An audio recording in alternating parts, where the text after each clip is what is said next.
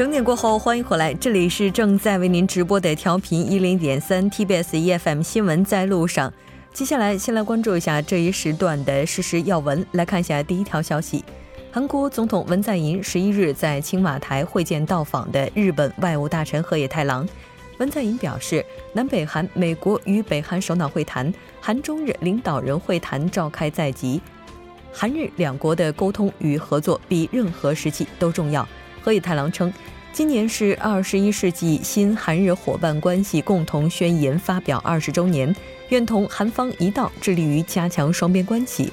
据悉，河野太郎在会谈上向文在寅传达了日本首相安倍晋三的口信。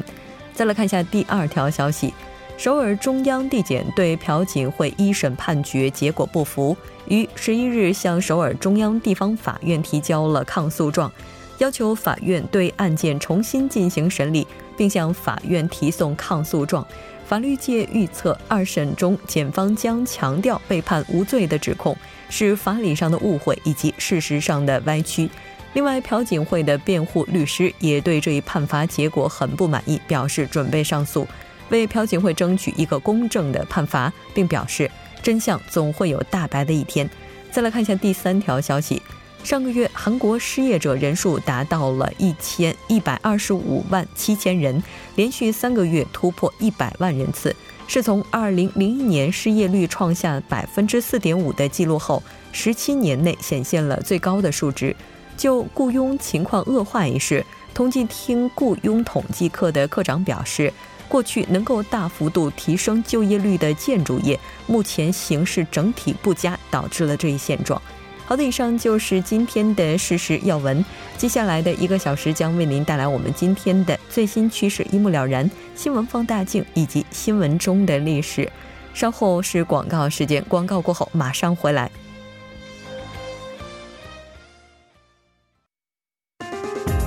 以独特的视角发现最新流行动态、最新趋势，一目了然。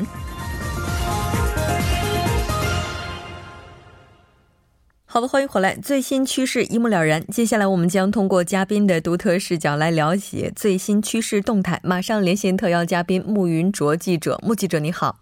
喂，主播你好，很高兴和您一起来了解本周的最新趋势。那今天您为大家带来的是什么呢？今天想给大家介绍的主题可以说是稍微有一些沉重。嗯，有一位生死学家，他说，在当前时代不应该再将葬礼交由自己的子女。换句话说，就是老年人出于对未来独自留在世上的儿女们考虑，提前为自己的葬礼做准备。写下所谓的一些葬礼计划，其中可能包括在哪里举行葬礼呀，灵堂如何布置啊，选用哪一张遗像，或者是火葬还是其他方式等等。嗯，是的。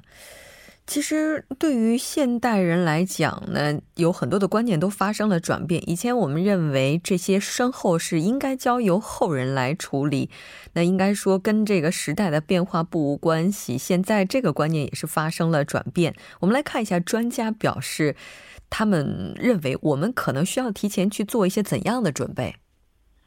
啊，有专家表示说，为了不使自己的家人以及自己留下遗憾，那有关葬礼的细节最好是由当事人去提前做决定的。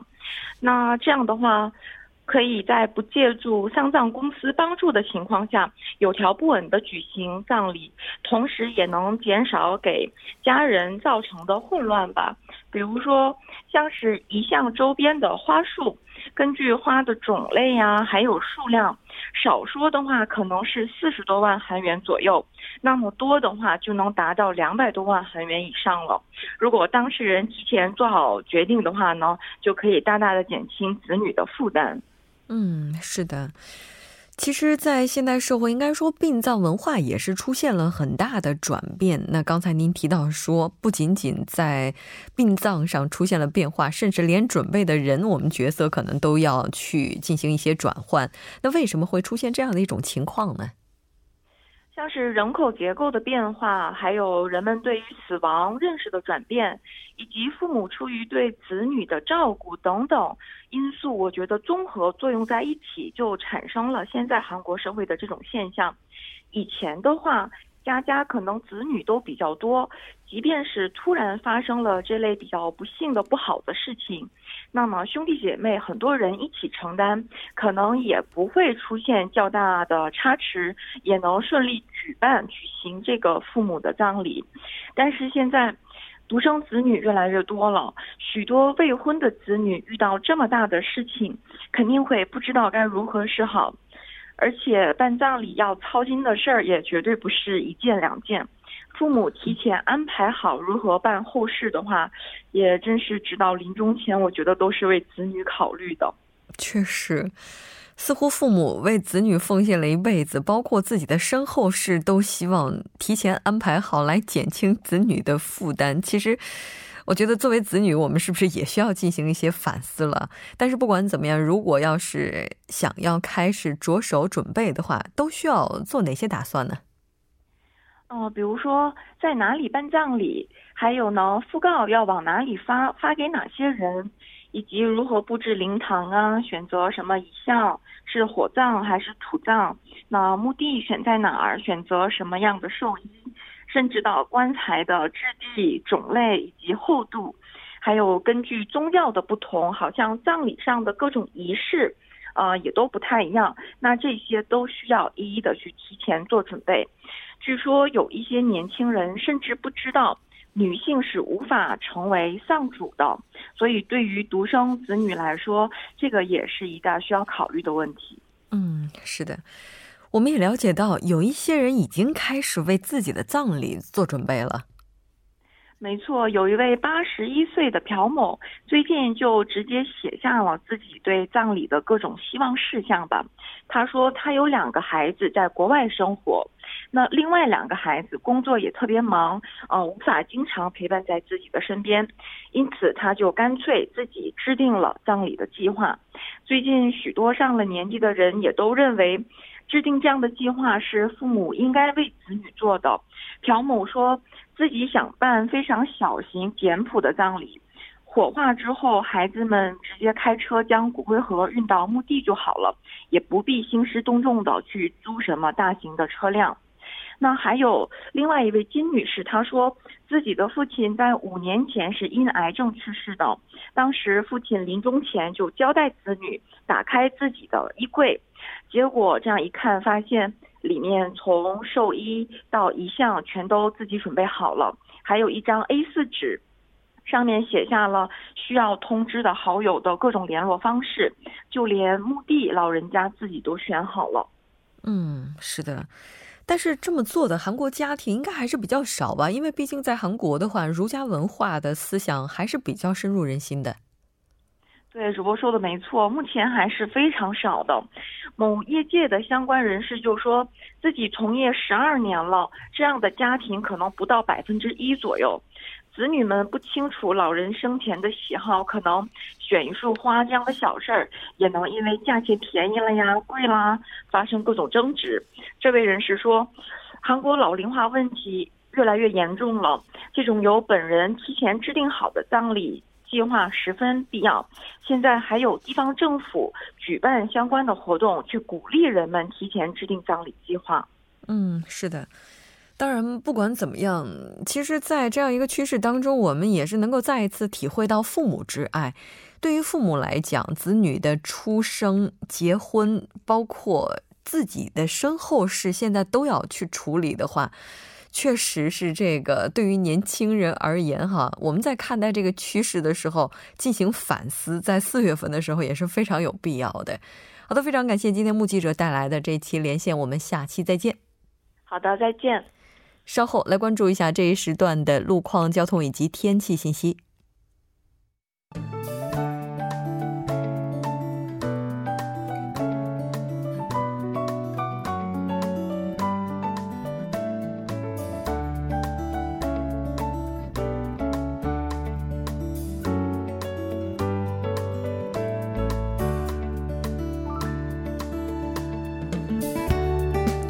晚间的七点十一分，这里依然是由楚源为大家带来的道路和天气信息。让我们继续来关注一下这一时段的路况信息。在内部循环路圣水大桥方面，成山高速入口至红之门隧道的路段，由于晚高峰的关系出现了拥堵。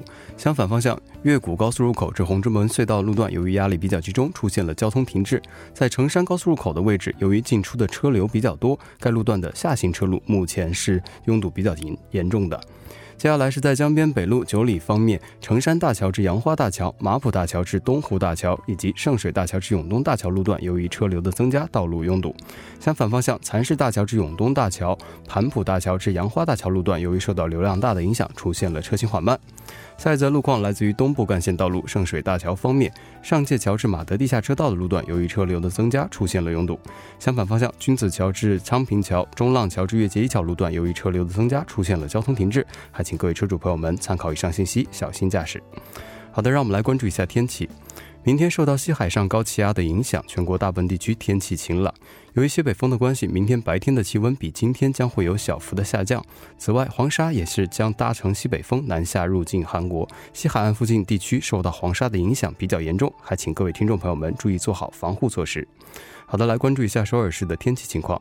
今天晚间至明天凌晨晴，最低气温七度；明天白天晴，最高气温十八度。好的，以上就是这一时段的道路和天气信息，我们稍后再见。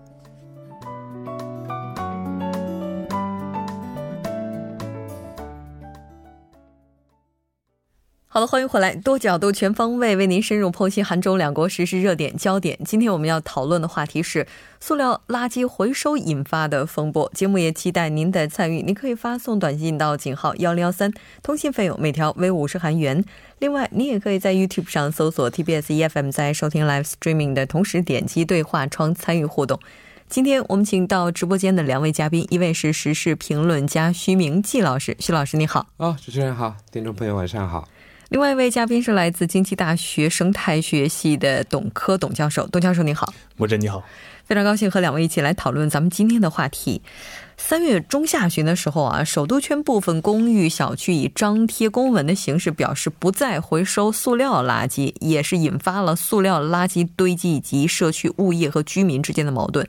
虽然说在经过了几天的风波之后，韩国环境部呢和首都圈四十八家垃圾清运公司就照常回收相应垃圾达成了协议，并且呢也是将出台稳定可以回收垃圾市场的一些举措，算是暂时的为这场混乱化。上了一个休止符，但是何时画上终止符，还是需要我们共同努力的。咱们今天就来讨论一下。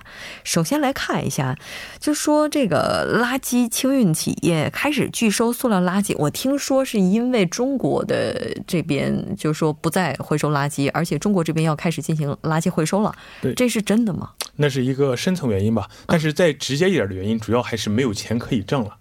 啊，对，你看，我们看表面原因来开始看啊。那对此呢，这个垃圾清洁清运公司呢，他们给的理由就是说这个利润太低了。那有一组数据，他是这么说的：说说过去韩国废品回收公司呢，一般和这个小区的物业签订合同，然后呢，平均给每户支付一千韩元以后呢，拉走小区的这样空瓶、易拉罐还有废纸这些可再生垃圾。对，然后呢，他们顺便把这些像是这样塑料袋啦，哎这样的塑料泡沫这些白色垃圾也免费带走，然后呢，再把这些可再生垃圾然后出手转给。这个中国或者销往韩国的相关企业，那一般情况下呢，这个塑料袋和塑料泡沫这些白色垃圾的回收呢，生是没有利润。可以说的，那可能甚至会亏一些钱吧。但是呢，回收公司呢，它就是利用这个回收空瓶和废纸这些利润进行填补。但是自从中国宣布禁止这个洋垃圾以后，那韩国的这个可再生垃圾价格呢，它是应声骤降。那在二零一二年，就是六年前的时候，这个售价每公斤是六百零二元的这个废树脂瓶，今年三月份的价格呢，现在已经降至二百五十七韩元。就是已经不收了。那废塑料的价格呢，也是从九十韩元降到了二十韩元。那这个价格是差异非常大的。这个没有钱可挣，就关系到这个公司存亡。那自然这些清运垃圾的公司就不愿意再做这些生意了。嗯。其实他这边说不收垃圾哈，接下来的话，这小区大乱也是大家都能够预想到的。那咱们之前其实也提到了，说只有部分公寓社区是出现这种情况，像这种一般住宅的话，好像没什么事儿。其实这个公寓小区也并不都是这样，因为我住的那里就没有这种情形发生。嗯就那么一般呢，韩国呢这个住宅分两大类，一种叫公共住宅，就是呃韩国人所说的什么联立的什么公寓，或者是一般性的公寓这样的哈。然后呢，这个还有就是独门独院的这种单独的一个住宅。嗯，那么在单独的住宅呢，是由这个自治区来收，就是这个地方自治团体，就是地方政府要负责去收。所以呢，这个没有什么问很大的问题。那问题是，这个公寓小区啊，这都是个别的跟这个一些这个垃圾回收企业呢，个别的在呃这个签订合同，然后呢，就好像就刚才介绍的一样，那么给多少钱，然后呢把那些东西拉走，然后拉走了以后呢，把可以卖的呢就卖，可以出口的就出口。那其实像那个塑料袋儿那种用过的啊，或者是刚才说的那个所谓的这个泡沫制品，这个呢是不挣钱的。那么就是顺便我拿了这么多钱就带走。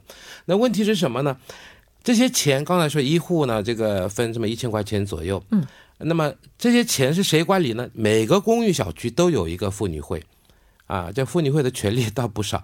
你到外面的什么，比方说卖什么东西的，进到我们这个小区来的话，也要交钱，也要干嘛的？就居委会嘛，我们说的啊，对对对对对，那个跟居民会跟妇女会又不太一样、啊。妇女会呢都是女的，然后呢，这个每个公寓呢都有这个公寓管理委员会，嗯啊，它就分的很多。那么这一块呢，大概是由妇女会来管理。那么拿这个钱呢，那个你不是这些公寓里面我们所谓的这个警备员啊，嗯他们不是要也要这个分类嘛，进行分类垃圾。对对对那么这个他们就辛苦嘛，嗯那么就给他们一点钱。啊，或者是用这笔钱呢，啊，做一些其他的这个公寓小区的一些，呃，比方说什么送每家每户一点礼品啊等等的，嗯这个从钱是从这里出来的。那么过去呢，要付给这个妇女会一些钱，就付给小区一些钱，但是现在呢，啊、就刚才介绍的一样，没钱赚了。嗯，那没钱赚了呢，那么我这个拿回去，我还要给这个小区钱，觉得这个不合算。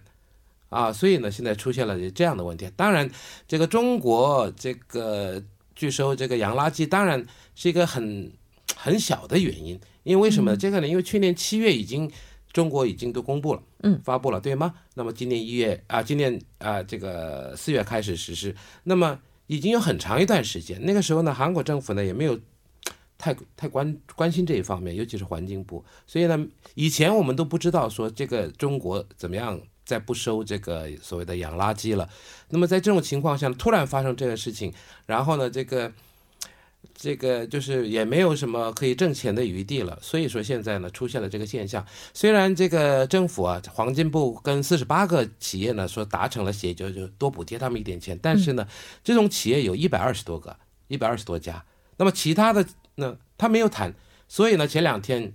又有一部分团体呢，他们又出来说，那我们还没谈，所以我们这个还没了啊啊！不管怎么样，现在呢，暂时的啊，把这个问题呢给压下去了。但是呢，这个再过一段时间又会反复这种事情，所以这个啊是要要从长计议的事情，就没有这么一两天就可以解决的。是。就是现在还是有很多还没有解决的部分哈。刚才咱们提到说这个洋垃圾，我记得大概在去年的时候就看到有一些报道说中国会接下来要管控洋垃圾，那时候等于是韩国没有怎么在意，就没有想到可能会给韩国带来这么大的影响。是的，刚才徐老师说中国这部分的影响是比较小的，真的很小吗？其实呢，怎么说呢？虽然我这个。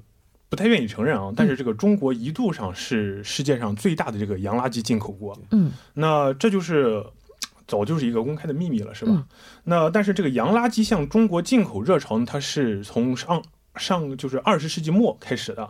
那个时候正好是值中国改革开放，然后那个时候如火如荼，然后在这个生产上需要很多的原材料。嗯、那所以说呢，这个从有数据是这么说的：说一九九五年到二零一六年的二十年间呢，这个中国的年垃圾进口量是翻了十倍，从四百五十万吨增长到四千五百万吨。哎，那当然是我们拿这个材料，它不是说什么垃圾我们都要，这些东西我们可以再利用，所以说我们才收它。但是呢，这个也不是说这个中国的垃圾回收产业多么成熟，对这个垃圾处理的技术多么完善，而是呢，这个因为中国的这个制造业对垃圾回收有着很高的需求。你看，就像这个废塑料当中，你回收这个新塑料，然后呢，原料成本就比你从这个石油提取物中直接合成新塑料要便宜，而且一旦这个达到这个规模足够大的话，那这个利润是非常可观的。对，那但是去年这个二零一七年七月到十二月的时候，那中国政府多个部门就接连修改了这个对于进口废塑料、废金属，还有这个废纸和废纺织原料的这个规定。嗯，那禁止了对于很多废品材料的进口。那对于很多这个早已习惯了将这个废物运往中国处理的这个发达国家来说呢，这个怎么说呢？这个。中国政府的这个突然行动，就打乱了他们这个这个这个这条产业链，嗯，哎，让他们就感到措手不及。那韩国自然而然就是在这其中的这一个国家之中，是吧？所以说，尤尤其是你从今年这个从这个塑料垃圾在今年进口的，反而在韩国还进口的更多，你就可以看出，其实韩国他对这个没做好准备的。嗯，哎，但是这一次的话，好像不仅仅是韩国受到影响吧，日本那边也挺混乱的。其实这个中国进口的这些所谓的洋垃圾呢，大部分都是欧美国家的啊。啊，像美国呢，去年就出口了这个所谓的洋垃圾呢，有一百四十二万吨，嗯，英国呢有五十万吨，啊，除了这些国家以外呢，还有一些什么日本，刚才说的哈，还有这个一些德国，还有这个爱尔兰，呃，其实中国香港也 也往这个中国内陆。啊，来出口这些垃圾，那么这些垃圾呢，这个出口量越来越多，嗯，啊，但是呢，现在中国突然停了，那停了怎么办呢？那就慌了。那美国呢，好像也提出抗议，要求这个中国政府呢停止采取这样的措施。那么像英国这样的国家呢，它就要分渠道。啊，就是这个所谓的这个多边化，把它弄到什么越南呐，或者是一些东南亚其他的国家，像这个除了越南以外，像马来西亚还有印度尼西亚这些国家呢，也收挺多的。啊，像这个去年啊，越南呢，这它有这个进口这个塑料垃圾是五十五万吨，马来西亚有四十五万吨，呃，那个印度尼西亚呢也到了二十万吨，就是越来越多，比之前那一年呢都提高了很多。嗯，那这是为什么呢？因为他们知道了，因为中国已经说好不再进口了，但是他们已经做好了应对，像加拿大做的很好，那因为他呢叫分渠道了，就是韩国呢没把它当回事儿，所以呢突然发生这种事情呢就不好马上的应对，是这种情况。所以说，像欧美这些发达国家，它每年都往外出口这些这个所谓的这个洋垃圾啊，但是今年因为中国。在不买了嘛？简单的说，就不进口了。那不进口了呢？他们也慌了，啊，所以呢，现在又想办法。但是他们呢，从七月一号中国政府发表以后呢，就开始做好啊，就要进行这个准备。韩国完了，是嗯。其实我不知道你看没看一条新闻，也是说这个关于这个准备这个开展这个向别的国家运输这个塑料垃圾。然后呢，像是英国的话，今年好像我记得是在一七年末或者是一八年初的时候，就有一条新闻嘛，就是然后他们就说这个说英国女王正式向这个危害了人类五百年的东西宣战，什么东西呢？塑料垃圾。然后呢，当时这个英国的这个媒体他给出的理由是说，哎，他在看了一个这个叫叫戴维戴维这个叫。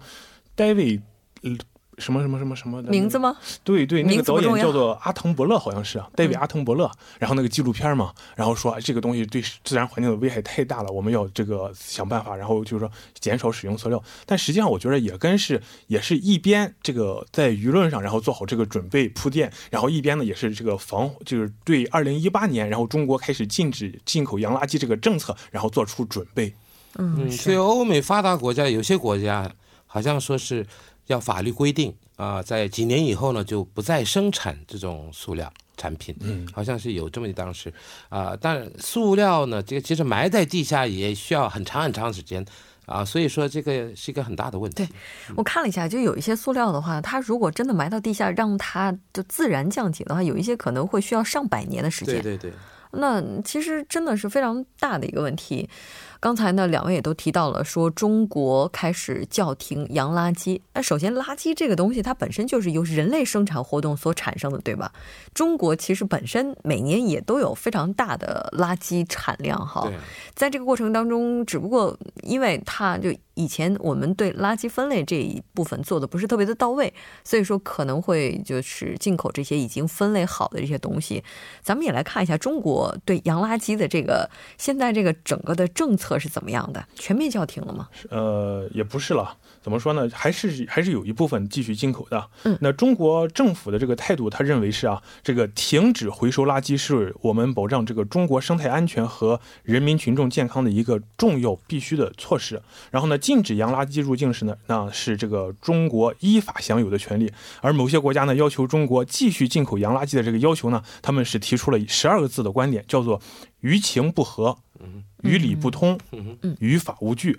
哎，其实我个人觉得这个观点其实是非常好的，就好像刚才也提到，然后就说，好像总是有些国家觉得，哎，我作为发达国家，然后负责生产和消费，而垃圾处理这个问题呢，就应该转移到这个位于产业链底端的这些欠发达国家去。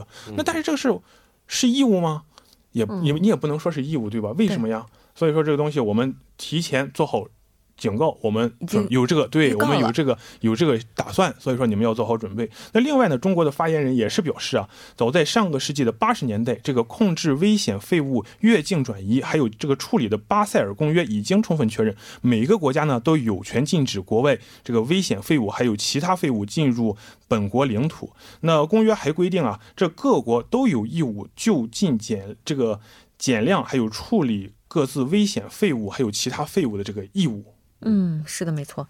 其实像这个洋垃圾的话，除了咱们刚才提到这些可回收利用的之外，哈，还有一些近年来这个固体垃圾也是挺让人头疼的。比如说像这种垃圾钢琴呢，还有垃圾服装啊，嗯，这种等等也是比较大的一个问题。而且有一些甚至是非法走私到中国国内。嗯，那像这个服装这这一块呢，以前。也专门有人用这些来出口到一些，呃，贫穷落后的国家是有，而且呢，听说也挣了很多钱，啊，这个大概十几年前吧，大概弄弄几个集装箱到这个非洲一些国家去的话，可以卖很多钱，听说是。这样，啊，但是呢，现在因为随着社会的这个进步了，啊，大家呢都不想不想这种旧衣服了，所以说这一块现在又又来了一个是问题，还有一些就是说不能不能这个。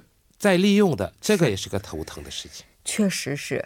我们来稍事休息半点过后，继续和两位嘉宾来探讨今天的话题。